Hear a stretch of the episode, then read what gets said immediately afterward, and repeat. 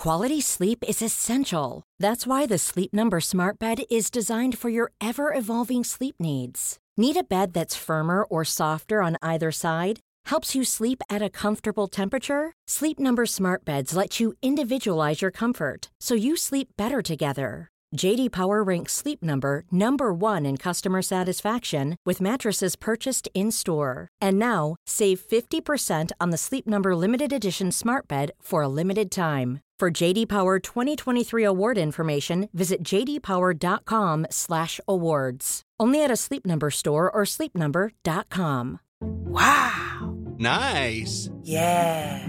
What you're hearing are the sounds of people everywhere putting on Bombas socks, underwear, and t-shirts made from absurdly soft materials that feel like plush clouds. Yeah, that plush. And the best part? For every item you purchase, Bombas donates another to someone facing homelessness. Bombas. Big comfort for everyone. Go to bombas.com slash ACAST and use code ACAST for 20% off your first purchase. That's bombas.com slash ACAST. Code ACAST. Hey, I'm Mitch, And I'm Greg, and this is Side Note.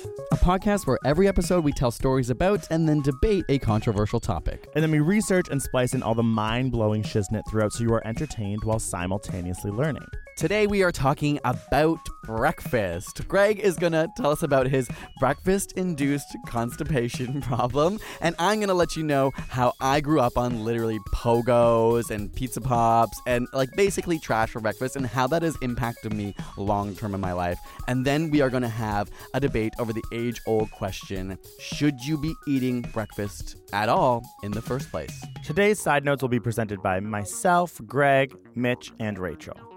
Hey, friends, let's get into it.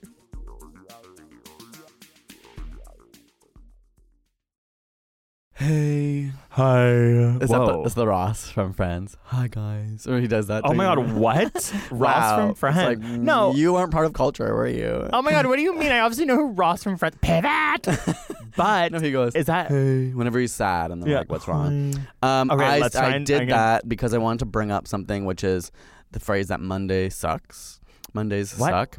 You know, like just like, and I was wondering. I feel like I've been in this loop my entire life and Wait, never I'm figured out. sorry. What does Ross saying "Hey Monday"? Because Like he says link that when he's me. like in that kind of mood, like. Okay, okay, okay. And I was like, it's Monday, and I just want to talk about how Monday. yeah, Ross is very Monday. Phoebe's Thursday. Continue. Yes, Phoebe's Friday. Okay. Phoebe is my favorite character. Yours. What's yours? Phoebe. Yes, obviously. I feel like that's every gay. cat. Okay, I just want to say, um, how do you get out of the loop of Monday sucking? Like my entire life, it's like Sunday blues, Monday sucks, and it's like, why am I living in this insane repeated cycle of not being able to just be like, here's how I make Mondays better Okay, so I listened to one meditation podcast yesterday. for the first time in your life. Suddenly, I heard it like blasting I- on the speakers, and Greg was like, "I'm feeling really great, Mitch." I Like, had a bath and I listened to a meditation podcast, and I think that honestly, you need to understand that you need to become the ocean, and there will be I waves. cannot. No. No, Excuse that's, me? That's not how I make Mondays yes, better. the waves are the Monday and the Sunday, and that's the wave. And you need to be understand that you are the ocean, and that those waves will come. And when you're in them, you just need to understand that it doesn't matter That if I feel this way. I'm gonna get out of this, and it's fine. And you will see that you will be elevated. I through do that. not believe you right now. You I'm do- actually not kidding. I literally this morning shut my eyes with my coffee, and I was like, Greg. It's the wave, be the ocean. And it worked because I was having anxiety. Okay, whatever. I don't need to defend this because I meditate. Okay, let's get but on with it. It's it is the wave, be the ocean, and we will get through this. Oh, what did we learn this week? Mitch, you go first because you know you have vengeance. Okay, mine's a study I just saw come out today, but it's also linked to one I saw like about a month ago, and I thought, hey, I also kind of want to make a video on this. Whoa, But- you read a lot of studies. And we just released a video on brushing your teeth, uh, and this video is related to that. Uh, so it's about this fluoride. video, you mean this? Sorry, you're about to this fact, this study is related to the brushing your teeth video because it's about fluoride, which goes in the water to help protect our teeth. So we have fluoride in our toothpaste, and many, many cities in the world have fluoride in their water system. Is this something the government has control over, right? Like Exactly. iodine? Okay. And so, um, a few years ago, like it was five years ago, Windsor, Ontario voted to remove fluoride from their water, and Alaska also did this. And a study just came out that shows, surprise, surprise, huge increase in cavities in Alaska and Windsor. Windsor's spike in tooth decay was like um, up 51% in, I think it's between kids. Why would zero one vote to not? Well, there's been some weirdly, it's like I was looking into it, and there's no official organization that's like opposed to the use of fluoride. Or sorry, fluoride in water. In fact, almost all legit institutions promote it, but there's still. It's kind of like They don't want the government in their life? Maybe Yeah. it's a bit of that, and maybe it's a bit of like fluoride is a corrosive chemical. Like we shouldn't be putting this into our water system, but it's obviously changing. It's like it's a protective measure, and so Windsor, as an example, is oh my now god, is Windsor embarrassed? probably they have to spend eight hundred and fifty thousand dollars just to reintroduce it into the water. Isn't that crazy? What do you mean? What like to like that's dilute cost. it in? No, that's the cost, I guess, of the program to reintroduce it after they voted it out five years ago. So it's not cheap. I mean that's Windsor's not a very big city. though, but I'm also oh okay because I'm like that's also not as much money as I maybe would have thought. Yeah, but I'm like, that's an for indie a movie's city of like budget. Toronto, Windsor maybe has like uh, what a few hundred thousand, three hundred thousand people or something like that. Yeah, that's true. It's close to Detroit. I love Detroit. Now, no offense, Windsor, but all I know of it is driving through it to get to the D.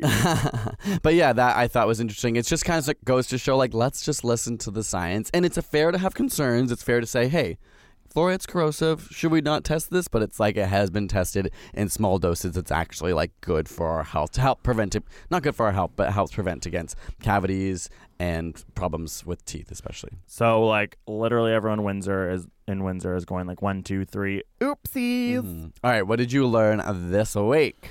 Okay, so mine is about penguins. My interesting Ooh. fact, because seriously, everyone loves penguins. Yeah, I was gonna say there's not a single person that doesn't like penguins until they're gay. You know what I mean? Like until the penguins are gay. oh, you mean so- like homophobes existing? Yeah, exactly. that's 'Cause There's true. There's like those cute little penguin boyfriends that But like took care March of of the the egg. Penguins, literal blockbuster. Like whenever Planet Earth tries to market their show, they're like, "There's Yeah. penguins." Exactly. Um, Okay. So penguins in the Antarctic, they found by studying their poop, their poop, um, that they now have pathogens that have only been able to be passed on to them by humans. So Oh. whether it's from tourism into Antarctica or literally scientists going to Antarctica to study them. oh no. Or, but the other thing is like we're always like humans, like Anthropocene, like we're the worst. But they're also like maybe it's migratory birds coming from like Oh, where touch- humans are in South right, America and like going diseases. to Antarctica. Okay. But they found that they have the bacteria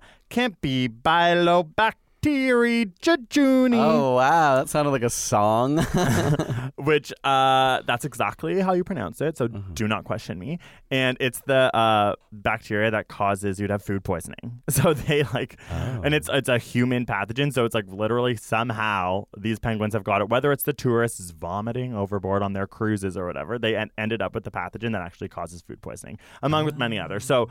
They obviously Oh, are saying that this could be an issue with the penguins. Uh, 24 species of like I think obvious. I don't know. I'm not gonna say some random number, but it wasn't all the penguin species that got it, but 24, which is a significant amount. So it's just a new issue for them chilling on their Antarctica. That's now all these humans coming in, and then now they're starting to get a little bit sick. oh, is it like deadly? Should we be worried? Well, it's more of those like in the future we need to be concerned. Like obviously Right. some penguins have died and some penguins have gotten sick. It's more just like they didn't really think about the impact of that. But I also didn't realize but humans can pass on pathogens to animals. Like you forget about that. okay, I vote that humans can no longer explore like beautiful nature landscapes. And it's literally like that's like so, you're like we're tri- We've we're- explored we're enough. planning a trip to Panama to like go to the rainforest. Yeah, we have to stop that. We have we can only go to space. There's no more exploring oh Earth. oh my god, that's Earth. all right. Fine. right. Stop. Uh, eating I don't, you don't have to Save tell the me twice. penguins. Don't have to tell me twice. Story time. Story time. Story time. Story time. You know, this podcast is about controversial subjects, and I think there is nothing more controversial than the concept that is breakfast. Mhm. That's But it's actually true. like not a joke. like if, if you bring up breakfast, if you're ever like your date's getting a little awkward, your Tinder date, it's like, what do you eat for breakfast? Like that always works. Mm-hmm. Um, so breakfast for me is a passion. It's something that I love. It's something that I've grown up with. It's actually a part of my literal identity. Ever since I've met Greg, I was like, I want, you have to eat breakfast. You're not gonna eat breakfast. You're gonna die.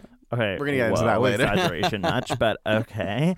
Um, so my parents slash my parents recently came up to me. They're like, "Greg, can you stop talking about us on the podcast?" So I'm not gonna say my parents. I'm just gonna say when I woke Too- up in the morning, this is what this is what was served to me. So My family cereal. That is what we ate. Like I never really even thought about the concept of like eating something else for breakfast. And- when I met Greg, he did not know how to make an egg. Okay, I think I was a joke. I was no, kidding. I was like, not. this is. I'm just saying, reinforcing that you only. Well, okay, ate I was really embarrassed about that, but now that I think back on it, I'm like, I literally only at home had You're like, eggs. I was a revolutionary. no, we only had eggs at like Christmas, like as a like those spe- the concept of a special occasion, like egg breakfast, like bacon and eggs, never happened. It was cereal every day. okay. But like, not only was it like cereal can seem exciting, but it was like the main staple in my house was shredded wheat. Do you know what this is? I do know what it is, but I didn't know it existed in the way that your family ate it till I came to your house one time. So I literally, when I would drive by farms and see like stacks of hay, I was like, "That's shredded wheat. Yeah, like that's not- what I eat." I knew what shreddies was, or Yeah. like the little sugar covered ones. Interested in why shred is in all of these words, but so shredded Hmm. wheat is this weird like rectangular block of wheat that. The way it was posed to me to eat was that you run it under hot water so it gets soggy and warm, and then you add milk to it, and I loved it. And then I would put like all Wait, brand like- buds on it. Like in your hands, you run it under hot water, No, or you like put it in the bowl. okay. You put it underneath the sink slash Okay. top. You turn it to warm. You warm it up, and then it gets soggy. You And- empty the water out and you add milk. that's that's like a that you have to go to jail for that. It's not like it says to do that on the box. I'm like, I have no idea where this came Like, from. This is my culture. you're okay, this is my, this is white culture. Why can't you just let the milk soak into it? Um, literally, good question. You'd have to ask uh the ingenues, the entrepreneurs of the shredded wheat movement. But okay, so that was one thing. All-Bran Buds. Also, shreddies is what we got, and our sweet cereal would be Life. Do you remember that cereal? Oh That's yeah, like- I actually it's like, Life. Me Like, too. I little love s- Life. Check squares, right? you like Life? Actually, love Life. I love Life. Uh, sorry, so maybe you need to go to therapist because I love life. uh, but that was it. That was like most of what we got. Oh, and also never name brand. So it was always like wheat squares. Like I would never get shreddies. You know what I mean? Because it's and like I still to this day think it's true. Like you look at the price, it's like there's not much of a difference between the wheat square and the shreddy, but the shreddy is a dollar more. Yeah, almost always I agree in terms of like when you try both, you're like they're literally the same. And there's also like people say that the factories m- often make both. Like Yeah, we have if a you video have about that. Cheerios and you have a juice. name uh, off-brand like uh, Circle, Sweeties, or whatever. It's like they're often made in the same exact factory. But there are times when I've had off-brand ones that are mimicking another name brand, and they do taste different. Placebo. Um, no, no, no, no, no. Placebo. No, no, no. Placebo. In. Sometimes it's In your not. And may I just say quickly, cereal. If you go, if you've ever had um, uh, corn pops in Canada, What's that? amazing, Wait, what's amazing that? What's that? sugary cereal. Okay. They're like these round little puff Oh, yellow yeah, balls. yeah, yeah. Corn pops, great. Don't you dare go to the states and tell me corn pops are good because they're disgusting. They're like flat. They're a Okay, I'm fully different confused. cereal. What are you talking? Oh, It's the same brand, the same imaging, but when you get it out of the cereal box, it's a fully different Like thing. flattened. It's like, and it tastes different, and it's like they just ruined corn. I love those little or Canadians made it better. idiosyncrasies, those changes, those differences in culture between Canada and America. like we have milk in a bag. Yeah, if you're American, believe it. We have milk in a bag.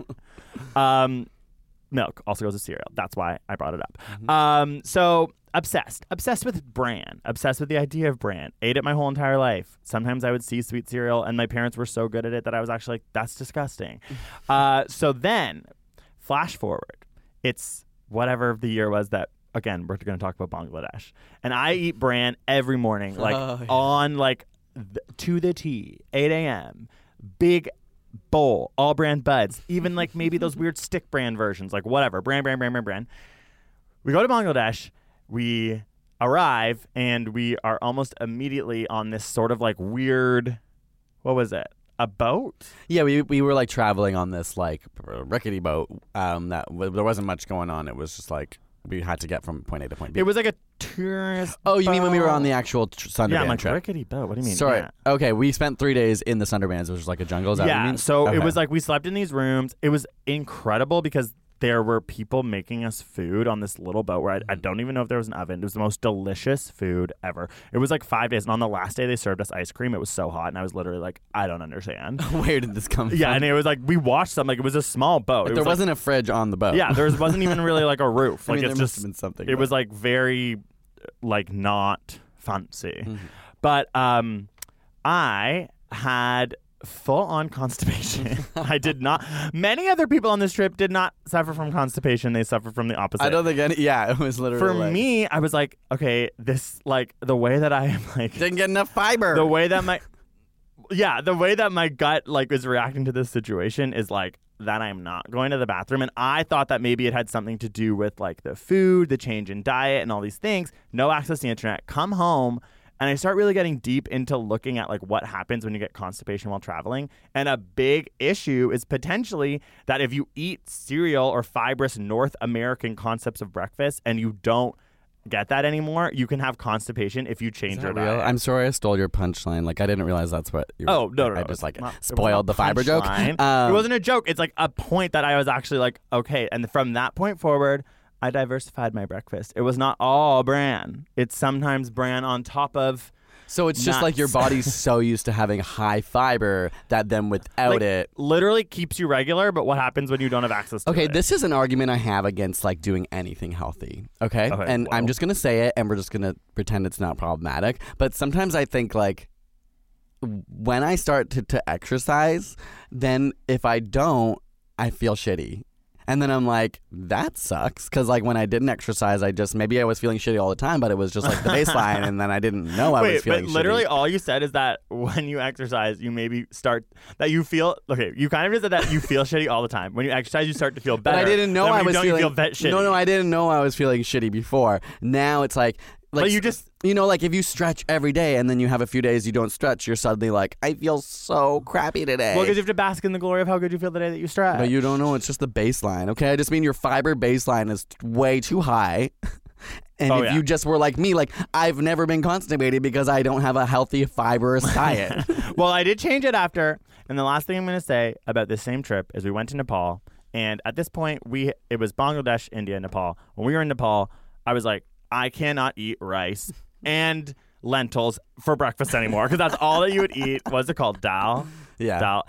So they eat like what a lot of North American, I'm going to say for myself, like white people would think of as like a dinner meal at an at a like Right. South Asian restaurant. But that's what they eat for breakfast because they're obviously a different culture. And when we were sitting with this, Which I was there- so into. yeah, yeah, but no. Well, eventually I was Like, We all were like, No, no, no, no, no. The the problem wasn't breakfast for me. I love a hot breakfast, but it was more like difficult to just yeah. have the same. But for me, I was like, all the time. for breakfast, oh, we're gonna do this one more time. Okay, interesting. But they said we met these people in Nepal who had actually lived in America for a while, and they felt the exact same way about cereal. They mm. were like, how? Like I I can't. these people in Nepal. It was my family. oh yeah.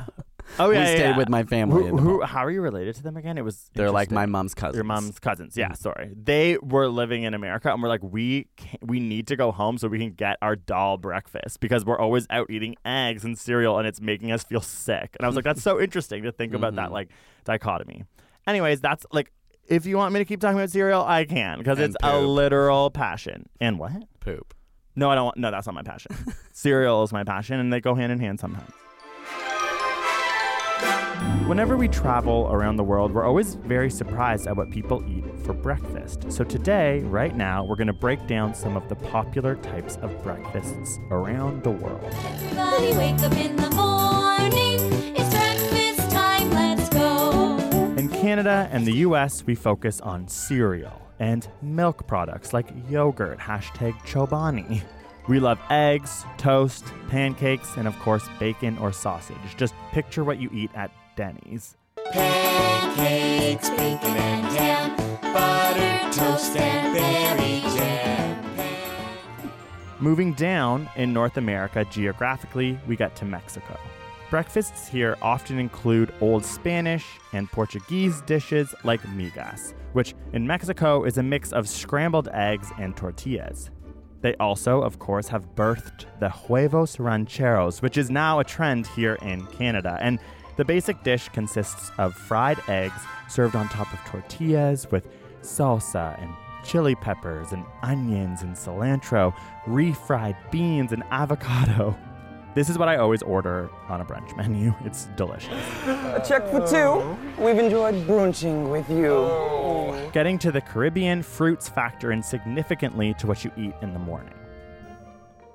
Jamaica actually has a focus on a fruit called ackee, which is in the same sort of family as a lychee. They'll also eat it with fried plantain in the morning. Fruits can also be paired with salted fish to provide some of the savory flavors. Moving into South America, in the morning you eat a lot of meats and eggs. In Brazil, a favorite breakfast dish is feijoada, which is a soup actually consisting of beans and meat. When I was in Colombia, breakfast revolved around arepas, which is sort of like a sweet corn cake, and it's often served in the morning with eggs and meat, but sometimes just butter and jam. Now let's move across the ocean to Egypt, where there's a dish known as ful madamas, which can be eaten in the morning but also at lunch, and it's made using fava beans and chickpeas. In Ghana, breakfasts often include waakye, which is made of rice and beans. Moving geographically north to Europe, there's always a little bit of starch in the morning. For example, Germany prefers to serve its breakfast with freshly baked bread. And of course, France, you know, is home to the croissant. Moving east to Asia, fish and rice will be really popular in the morning, and in Japan, there'll also be a focus on tofu. While in a place like Thailand, there will be rice and there will be fish, but there'll also be pork. This is just a small sampling of what people wake up in the morning and put into their stomachs. And we want you to tell us what you eat every morning. Use the hashtag Side Note Podcast and tell us. For me, I would write hashtag Side Note Podcast. Uh, different types of cereal mixed with uh, nuts and dried berries and milk. And if I'm lucky, I'll eat an orange. Wow, that is boring. Cereal is not my passion, but I did quite like breakfast growing up. But I, I'd go into phases, okay? So for me, I would start some days, I just like wouldn't eat breakfast. But Uh, crazy. what you need to know about my family is that they're the complete opposite of Greg's. And every morning for breakfast, um, I would. There was cereal, okay. There was sometimes cereal, also, but I still go like, to your house. Amazing. Like so we have this like Mm. treasure cupboard in our house. That's literally like a ginormous cupboard that you open and you get like your cinnamon toast crunch, your Froot Loops. It's like you a your nightmare. yeah, it's just pure sugar foods, corn pops, all these Oh, things. also some chips. Captain Crunch. There's chips. There's hot chocolate. This is like the magic popcorn drawer. There's like granola bars, thing. but the ones like covered in chocolate. So, like, my experience with breakfast growing up, that was only half of it. The other half that I leaned into a lot more was like pogos and hot pockets and like literally these things that see what I mean I like hot I like I love hot okay, things for breakfast Pogos, never had one. Didn't know what they were. You've not never had a no, pogo. until I went Oh. to your house. Explain. Does everyone know what a pogo is? a pogo is just I like a little carnival hot food. Oh, some people call them corn dogs. Yeah. So at a carnival you get corn dogs, but they're basically pogos. That's you when you say a corny dog. You're a corn dog. They just literally have a disgusting hot dog covered in like batter bread that's like Wait, deep what is fried. it not disgusting hot dog? All hot Oh yes, are I actually now I hate hot dogs probably because I have an aversion from eating so many as a kid. But in this way, they're much better. Like when they're wrapped in like a deep fried bread, batter. and then you like put some in mustard, and mustard. ketchup on, and for then you, like- breakfast. that was my breakfast nearly every single morning. Either that or a pizza pocket or a hot pocket, which are different. And I have my very strong opinions on pizza pockets are good when they're three cheese, no meat in them, but hot pockets are good when there's meat in them. Um. Okay. Kind of a connoisseur, and honestly, if you opened up like a hip, like West End, like hot pocket restaurant, it would do well. Oh, that's like a good idea.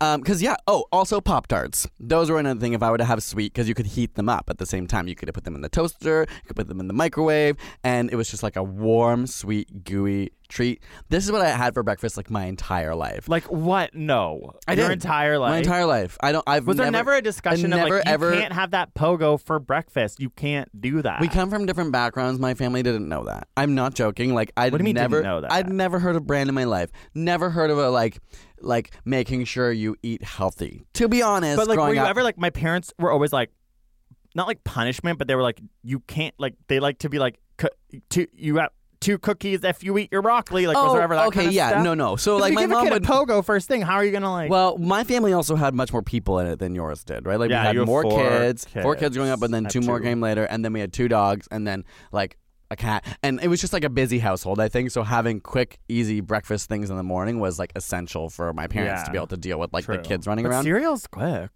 Go Uh. I guess yeah. I guess you're right. But, like, okay, I'm just saying health wasn't a concern. But so flash forward to my life now, and recently we did a video on our microbiomes, and we took these tests to figure out how diverse our guts are. And our microbiome is what, Matt? So your microbiome is like the bacteria that lives in your gut and in your body that is now they're realizing it's like affecting affects your mood and your general health and It's the- like if you're a scientist, it's like the microbiome, and you're young and you're trying to figure out what to study might be a good one because it's just like it's trendy. It's on the yeah, it's a part of biology in, that's like Balenciaga. untapped. Um, But there Turns really is a lot of crazy. something they interesting found out now is it's like what you eat before the age of six defines your microbiome for the rest of your life. So we do this microbiome test, and Greg has like a out of you can get between zero and one, and like no one can have one because that's infinite diversity, but more diversity is generally good. Greg has like a zero point nine six Uh, or something, no right? deal, but you, contrary to popular belief, based on my 99.9% North uh, Western European genealogy, I'm quite diverse in my gut. Yes. And then I take it being like, oh, well, like I'm relatively healthy now. I don't eat pogos for breakfast. I had like a one. Hey, I'm Ryan Reynolds. At Mint Mobile, we like to do the opposite of what Big Wireless does. They charge you a lot, we charge you a little. So naturally, when they announced they'd be raising their prices due to inflation, we decided to deflate our prices due to not hating you. That's right. We're cutting the price of Mint Unlimited from $30 a month to just $15 a month. Give it a try at mintmobile.com slash switch. $45 upfront for three months plus taxes and fees. Promo for new customers for limited time. Unlimited more than 40 gigabytes per month. Slows. Full terms at mintmobile.com. Many of us have those stubborn pounds that seem impossible to lose, no matter how good we eat or how hard we work out. My solution is PlushCare. PlushCare is a leading telehealth provider with doctors who are there for you day and night to partner with you in your weight loss journey. They can prescribe FDA-approved weight loss medications like Wegovy and Zepbound for those who qualify. Plus, they accept most insurance plans. To get started, visit plushcare.com slash weight loss. That's plushcare.com slash weight loss. Point seven something. I don't know. No, point seven, not one. Oh, sorry. Yeah, I know. Point seven. Sorry. Um, oh my gosh. Uh, yeah, I tried to trick you for a minute. But also, people need to know that the reason for that is is that in a lot of these processed foods and things like this are a lot of like chemicals or lack of nutrients that Mm. make your microbiome less diverse. And Mm. actually, it's not just eating bran that helps, but in fact, they found out fiber is like a really good prebiotic for your gut bacteria, but also eating diverse types of foods, which I Mm. think is also like when you eat junk food per se, you're getting just like a small, slim pickings of nutrients. That's why. That, sorry, I'm just trying to explain why yours would be less diverse than mine based on eating pogos for breakfast. Yeah. But- sad to me. But But how can parents can change your up? microbiome. How can we keep up with all this? You cannot really. You can minorly change it, but they said like so much of what I ate as a kid defines my microbiome for the rest of my life, yeah, too late. unless I get a fecal transplant. yeah, do it. Get someone else's poop up there. no, like you can do it. You can change it. And you know what? It's true. Like even like whatever you had pogos for breakfast. You only live once. Like that's amazing. True. I had a really good youth. uh, yeah, and the only benefit of this that we will end on before we move into our debate is that whenever I go to Mitch's house and I see this cupboard of gluttony, I can't resist myself and I go crazy true. and I eat so much food because like no one's stopping me. I'm like, how are you just allowed to eat whatever you want? I don't know if And I go, anyone out there like has this experience. I don't know if it's common, but be- I had all these awful foods, and now I feel like part of that allowed me to like resist temptation in a weird Yeah, way. exactly. But I, I'm sure there are plenty of people who like had it and No, but I think that there to. is something there. But Greg will come over, and my family will have like a huge bowl of candy or a huge bowl of chips It's- out like, for everyone. I wish I could explain to people. I'm like, there's not enough humans in this house ever at any time to warrant this like bowl of like. th- Sometimes there's literally a bowl of like chocolates, candies, chips that's separate to the cupboard, and I'm like, okay, it's just out. Like, are you serious? Like, no one's gonna stop. I'm gonna eat all. and I remember me and my little brother were just sitting with you, ca- chatting, not realizing you had eaten like 18 And I was, like, ripping and then started. You were like, "I'm gonna barf," and we were like, "Oh my god, Greg, we've we've had one. Like, why did you eat so many?" And we just realized in that moment, like, we we're surrounded by it all the time, so it doesn't feel like we need to it's have. true. Like we all have always have access, so you only eat it when you actually want it, kind of Mhm. thing. Exactly. Anyway, so thanks, mom and dad. I'll talk about my parents for once for giving me the awful gut bacteria that you gave me, but also thanks for giving me like the best youth. And immunity Of to my life. gluttony. Yes. So I also took a test to look at my gut diversity, and like Mitch, it was not so good. But really quickly, what is a microbiome anyway? So you are made up of roughly 30 trillion human cells. Whoa, so many. But believe it or not, there are other cells inside us that outnumber those cells, and they are bacteria cells, and they are what make up your gut microbiome. And having a diverse microbiome, meaning lots of different species of bacteria, is related to improved physical and mental health. But how do you get a good gut? How do you up your diversity? Here are five things that could help. Number one, you're just born into it. Seriously, babies that were born vaginally instead of cesarean section get a lot of good, good bacteria from their moms, and that translates into adulthood. Number two, you could get a poop transplant. Wait, what? You could literally put the poop of a super healthy person into your body through a procedure that is similar to a colonoscopy. It's like an enema in reverse, but don't don't think about it too much. Literally, ew, I can. Literally, ew, I. Ew. Okay, number 3. If you don't want to get a poop enema and you weren't born vaginally, you could just take a probiotic. Probiotic pills contains billions of live bacteria with the intent that these bacteria will populate your gut. But there is some skepticism over their effectiveness. So number 4 is alternatively, you could eat your probiotics. Fermented foods like kimchi, sauerkraut, miso soup, kombucha, and yogurt is loaded with them. Number five is to feed the good bacteria you already have in your body foods that they like. So these foods are known as prebiotics. They are foods like leafy greens and fibrous foods, as well as veggies such as artichokes, garlic, and onion.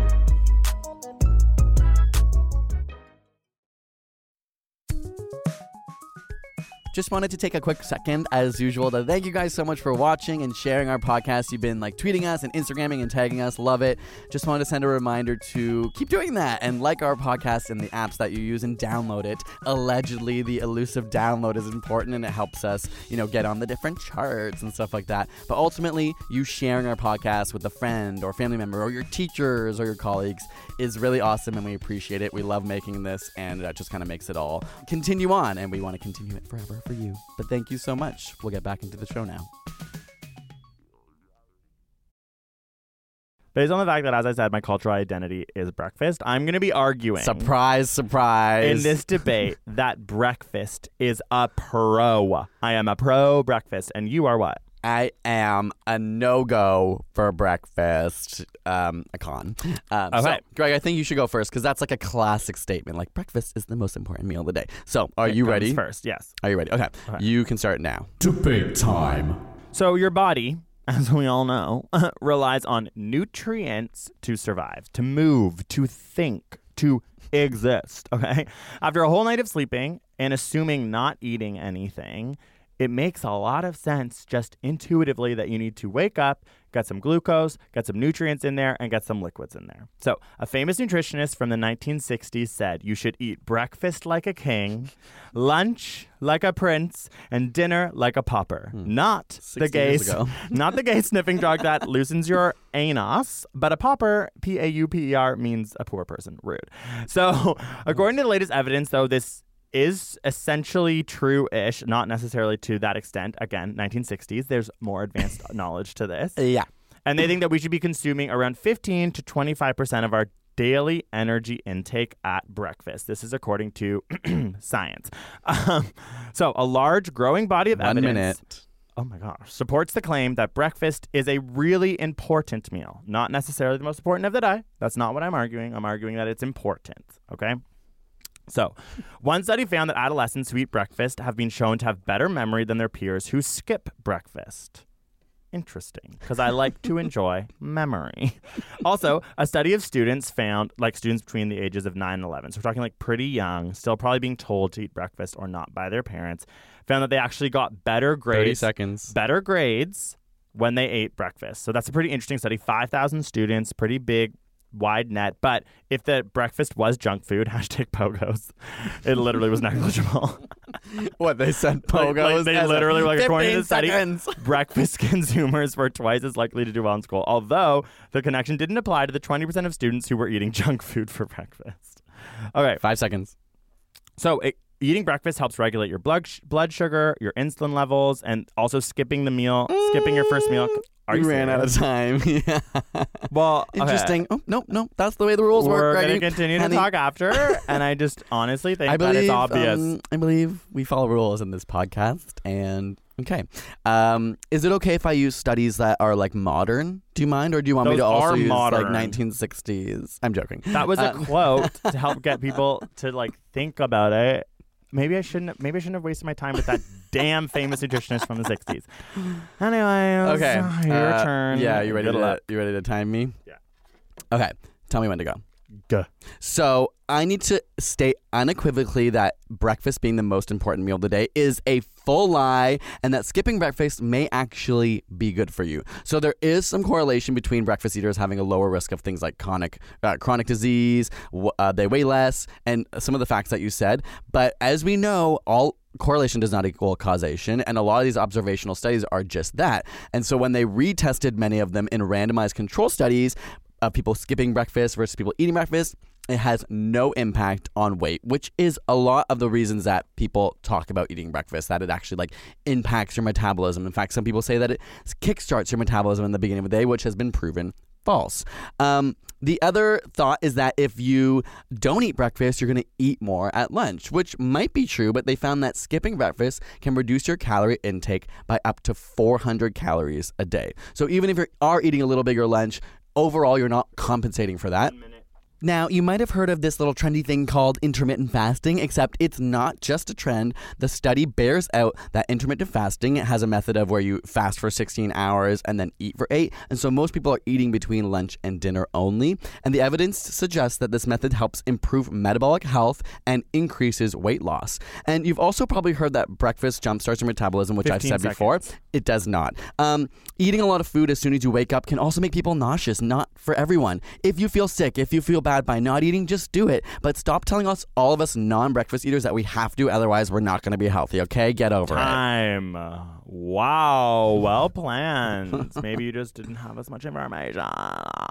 Okay. Whoa. You gave us a quote, okay? Get over it. I want to talk about this. I'm not Okay. talking about losing weight. I'm talking about being healthy.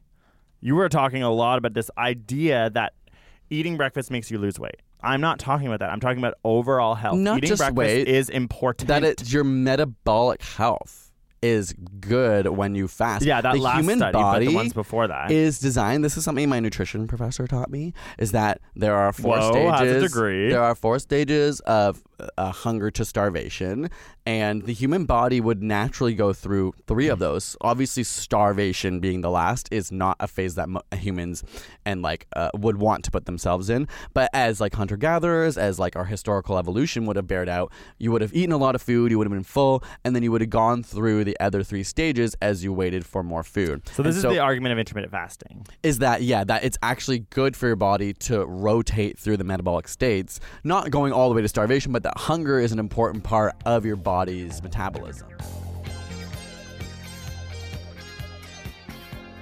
Intermittent fasting has gained a lot of attention in the past few years. So, real fast, get it? Fast like fasting? okay, what is it and why would someone do this? There are a couple of popular options. Some people fast every other day, which is known as alternate day fasting. There is also the 5 2 diet, where you eat normally for five days and then restrict calories to a quarter of your daily needs on the other two. But the most popular is time restricted feeding, sometimes called 16 8, where you would fast for 16 hours and then eat within an 8 hour window. Most people would do this for weight loss, but there is some evidence that it could help you live longer. So, how does this work? The 16 8 diet focuses on time restriction rather than calorie restriction. So you literally eat the same amount of food, but over a shorter period of time. During the 16 hour fast, your gut releases the hormone ghrelin, which is known as the hunger hormone. When ghrelin is released, it signals the breakdown of fat as an energy source. Fats are broken down into ketone bodies, which provide more energy than glucose. This has been tested on mice, and they found that it, yeah, can reduce inflammation, reduce tumor growth, help the mice live longer, and lose weight. But the studies on people are more limited and has not been able to consistently show that patients lose weight on this diet. Like so many things, if you are considering intermittent fasting, it should be done under the supervision of a registered dietitian. And experts say that any diet that encourages restrictive eating schedule really should be approached with caution. So interesting point. I find intermittent fasting, fasting, fasting. I've been reading a lot about it recently, and you're right. It does work, but it ta- the way that you intermittent fast is quite an intense process. It really, I'm, I do think that it's important to know that a lot of the things that we're talking about are not people who are deciding to commit to intermittent fasting. We're talking about people who may be on their on the go life, or like you said, they're nauseous in the morning. They're skipping breakfast, but they're still going to continue to eat the rest of the day. That if you can find it within yourself to eat a balanced breakfast, then I really do think it is the healthiest option, and it breakfast why? is important because of the reason that I said, and because No, of the but- way that So what I want to retouch on is this idea of correlation because they found that people who end up being healthier and generally feeling better are also people that tend to smoke less, that tend to be more organized. People who tend to eat breakfast every morning are just generally not better people, but they're just better at those yeah, aspects. Maybe so then maybe you're right. We we can say the correlation causation thing all day, and in fact, that's pretty much all this podcast really is. Because when you make a debate with science, there's we're going to be pulling from studies that are always going to be trying to make a causation that maybe is not necessarily 100% true. Like when we talk about those 5,000 students and the facts that the, the fact that the ones who ate breakfast had better grades, you're right. There's so many other things there. Parents who make their kids eat healthy, healthy breakfasts maybe Are are, also probably the, the ones who who are are more invested. harder, yeah. exactly. So they're I, I'm agreeing with you on that. Mm-hmm. But the point is, and what I'm trying to say is that eating a healthy breakfast is good for your body. You can't say that it's not. And I think one thing that we can agree on is Well- I'm not saying it's the most important meal of the day, but unanimously and all the studies that I read, they are saying it is important. It is good for you. It's good for a balanced diet. It's good for your brain. It's good for nutrition. But the, I'm not saying it's not good. There's a difference between saying it's good for you and it's important for you. Those are two different things. Like, my argument isn't that having breakfast is actually bad for you. It's just that, hey, we all have different bodies. We all have different requirements. We all have different cravings. Why are we telling people who just actually don't desire to eat breakfast in the morning that they're being less healthy? And then encouraging those people to make sure that they're continuing to be healthy throughout the rest of the day. But having breakfast isn't just about being healthy. Like, lots of people don't eat healthy breakfast. Yeah, it says British children under 10 years of age are currently consuming more than 50% of their recommended daily allowance of sugar at breakfast. Hmm. So it's true.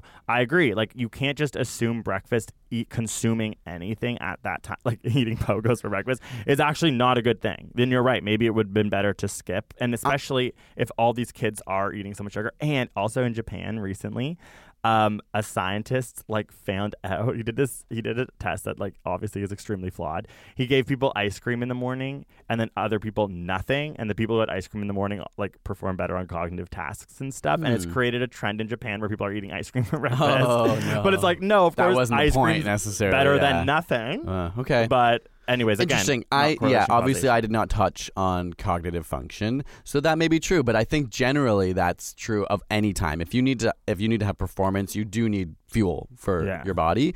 But I guess I'm also just arguing for the people who don't want it. Like some people Yeah, feel some people physically really do- sick yeah, when they eat breakfast, and I, I actually Okay. used to be that way, and it took me a long time. Yeah. I feel like you had an influence on me in a way, and I I was like, yeah, maybe breakfast is so good for you. Yeah, if you're gonna go do something that's demanding, you probably uh, say even you're gonna go work out, like you probably should eat something. I mean, I'm not Yeah. a nutritionist, I'm not a health expert. I don't want to actually give that advice. There might be well, reasons of not all to. the advice to just no, but there might be reasons that some experts would say, like you don't always have to eat right before you work out. You can eat after. Well, we'll get up on Um, I'm really curious where this idea of eating three times a day even came from. Well, Is it according to biological? my research, uh, it's yeah, it's very much uh like, Like, is this- cultural Mhm. influence thing. Also, business loves that. Cereal companies love that. Mm. Right. And so that three meals a day is like it's just something that fits in the confines of like capitalism, the nine to five, like end it of our yeah cultural structure. Yeah. Because I'm curious. It's a very like, what- British thing. What or historical humans who weren't living in our society where work was nine to five, when were they eating? There probably are many cultures right now that eat like smaller meals all throughout the day. I don't actually Yeah, know that this, well, that's also like a trend too. Like Yeah. to eat like that is actually like don't eat gluttonous, but you can find studies that will back that up. How did we end up with three meals a day? It actually wasn't always the case. In fact, early colonial folks were used to eating just one single meal. I ate one meal a day for 30 days, and here's what happened. I don't know how they did that, but it was referred to as dinner, and it was right in the middle of the day. This was sandwiched between breakfast and supper, but at the time, that was more glorified snacks than proper meals, which was usually literally just leftovers from dinner. I am so full! Those are the best scraps I've ever had! The drastic shift actually occurred during the Industrial Revolution, and that's because people's work schedules began to change, meaning that dinner was pushed later and later into the day, and as a result, lunch was invented.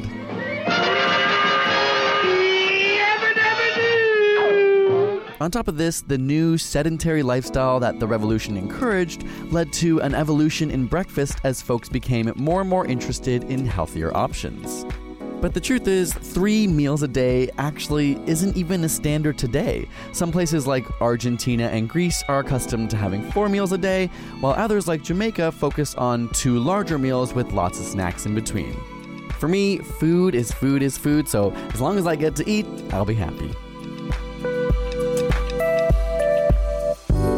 With this podcast and with all of science, what's so interesting is like you can find studies to back your things up, and the overarching opinion is something that you need to form. And like meta analysis, for example, are important for that reason, but even those can be flawed. Mhm. It's why science is so interesting and so exciting because it's so nuanced. But Yeah. it's also why it's a hard thing to make everyone interested in because everyone's like, just give me the and answer. to even like believe because sometimes it's interesting it's like even if you if something is healthier I, it's sometimes i feel like i won't feel better if i do it until i do it for a while. Like exercise as an example like used to make me feel crappy after i would do it. I feel exhausted. I feel lethargic. I need to go to Yeah, bed. but i've been doing it for a while now and i'm like i actually get energy from it and now, you eat breakfast and, And you didn't before, and now and so I wonder like what different studies would bear out in all these different ways. When you study different people who come from different starting positions, the results might actually be different, right? Like for me to start eating breakfast might not have had the same impact on me. In fact, maybe it would make me feel worse before a cognitive test. But now I've eaten breakfast for so long, maybe it's better for me. I Yeah, don't know. So we're gonna end on a couple of these like funny things that I found as information. So OJ cereal and milk sales are all on decline. you know what I mean? It's Oh, like really? OJ, Oh, well, cereal All and the milk. breakfast That's ones, my yeah. dream. That's my culture. Milk and that's cereal. And OJ, they're all in decline, and they think it's because of like the fast-paced lifestyles that everyone's living now. Like Mm. they're not wanting to sit down and eat breakfast. They're wanting, Yeah. or maybe not even eating breakfast at all. So like those are the the concept of that is like disappearing. And forty percent of millennials who were surveyed by Mintel in 2015 said cereal was an inconvenient breakfast choice because you had to clean up after it. True. You and can't just like true. toss like we it's always just- like leave our bowl. We're so lazy Mhm. that it's like literally we've maybe gotten to the point where millennials are like give versus me- having like a granola bar where you just like Exactly. toss like it in the something garbage that I can after. just like or a pogo just throw it out. Soylent. Exactly. So like it's kind of interesting to think that even like the concept of that way that we used to eat breakfast might even be disappearing. And finally, last thing I'll say when it comes to nutrition, I just finished this like long article in the magazine about it and it's like you it's so hard to give one person a Yeah. nutrition advice because it's so related We all to have different bodies. Exactly. We all have different. And we all like, have different mentalities that help us work in different ways. Yeah, it's yeah. like broccoli. Literally, the chemicals in broccoli can be so important for people suffering from a specific disease at a specific age. And to say, then you say, "Oh, that's Are bro- you talking about gout? no. but it's like that actually is the most healthiest food choice for that person. People want to hear Right. eat broccoli to make you healthier. But it's like it's mostly like eat broccoli if you're this age and you're suffering from this disease to get healthier. Right. So- I mean, broccoli is obviously generally healthy for many people, but you're, I see what you mean. Like, like some people be- should focus like, on will- it as a and it, it for them. has like Yeah. specific nutrients in it that could actually combat something that you're suffering. But in general, that's why it's important to speak to a nutritionist and speak about your own history. Mhm. And we can't really give unanimous advice, but breakfast I'd say like I'd say to end on my note, like listen to your body, listen to your body, you know, like, and, but be willing to try other things. Like sometimes it's worth, and you can't just try it for one day if you really want to commit to something. You got to give your, your body time to honestly adapt to like suddenly taking in calories in the morning if you want to try to go to breakfast. But in the morning. pogo's a no go, okay, for breakfast? I don't know about that. Like, I Pogo's a no-go. I feel pretty good about that. Anyway, okay. Listen to your body slash eat breakfast. That's what Greg thinks. Um, thank you for listening. We're excited for 2019. Yeah. Are we? I am, but I'm like, isn't that what everyone feels at the beginning of every year? I don't know. That's true. Like, well, maybe we'll do a little check back in about 2019. and I'm a little bit like, why isn't it in your face amazing yet? You know what I mean? I'm just like, it's been three days. Like, why haven't I won the lottery? Like, uh, it's supposed to be a good year. Like, I'm a little bit like, come on, 2019. You've won the lottery because you've never bought a lottery ticket in your True. life. trip, trip, trip, trip, trip. Um, but yeah, thank you guys for listening. Let us know what you want to hear from us in the year 2019. Uh, you can use the hashtag side note podcast. That's what the hashtag is, right? And uh, oh, you know what? I finally figured out how I can repost people on Instagram who tag me in it. I, I finally figured that out. Oh my god! I didn't understand until literally I, someone didn't explain this to me. I think Greg should have taught me, but he didn't. Um, so if you tag me in your side note promos, I'll obviously share it. Um, I'm excited to do that. And otherwise, you can message us at the handles at Mitchell Moffit or at Whale Watch Me PLZ. And um, We'll yeah, we're you next excited week. for the year. We'll see you next week. Bye.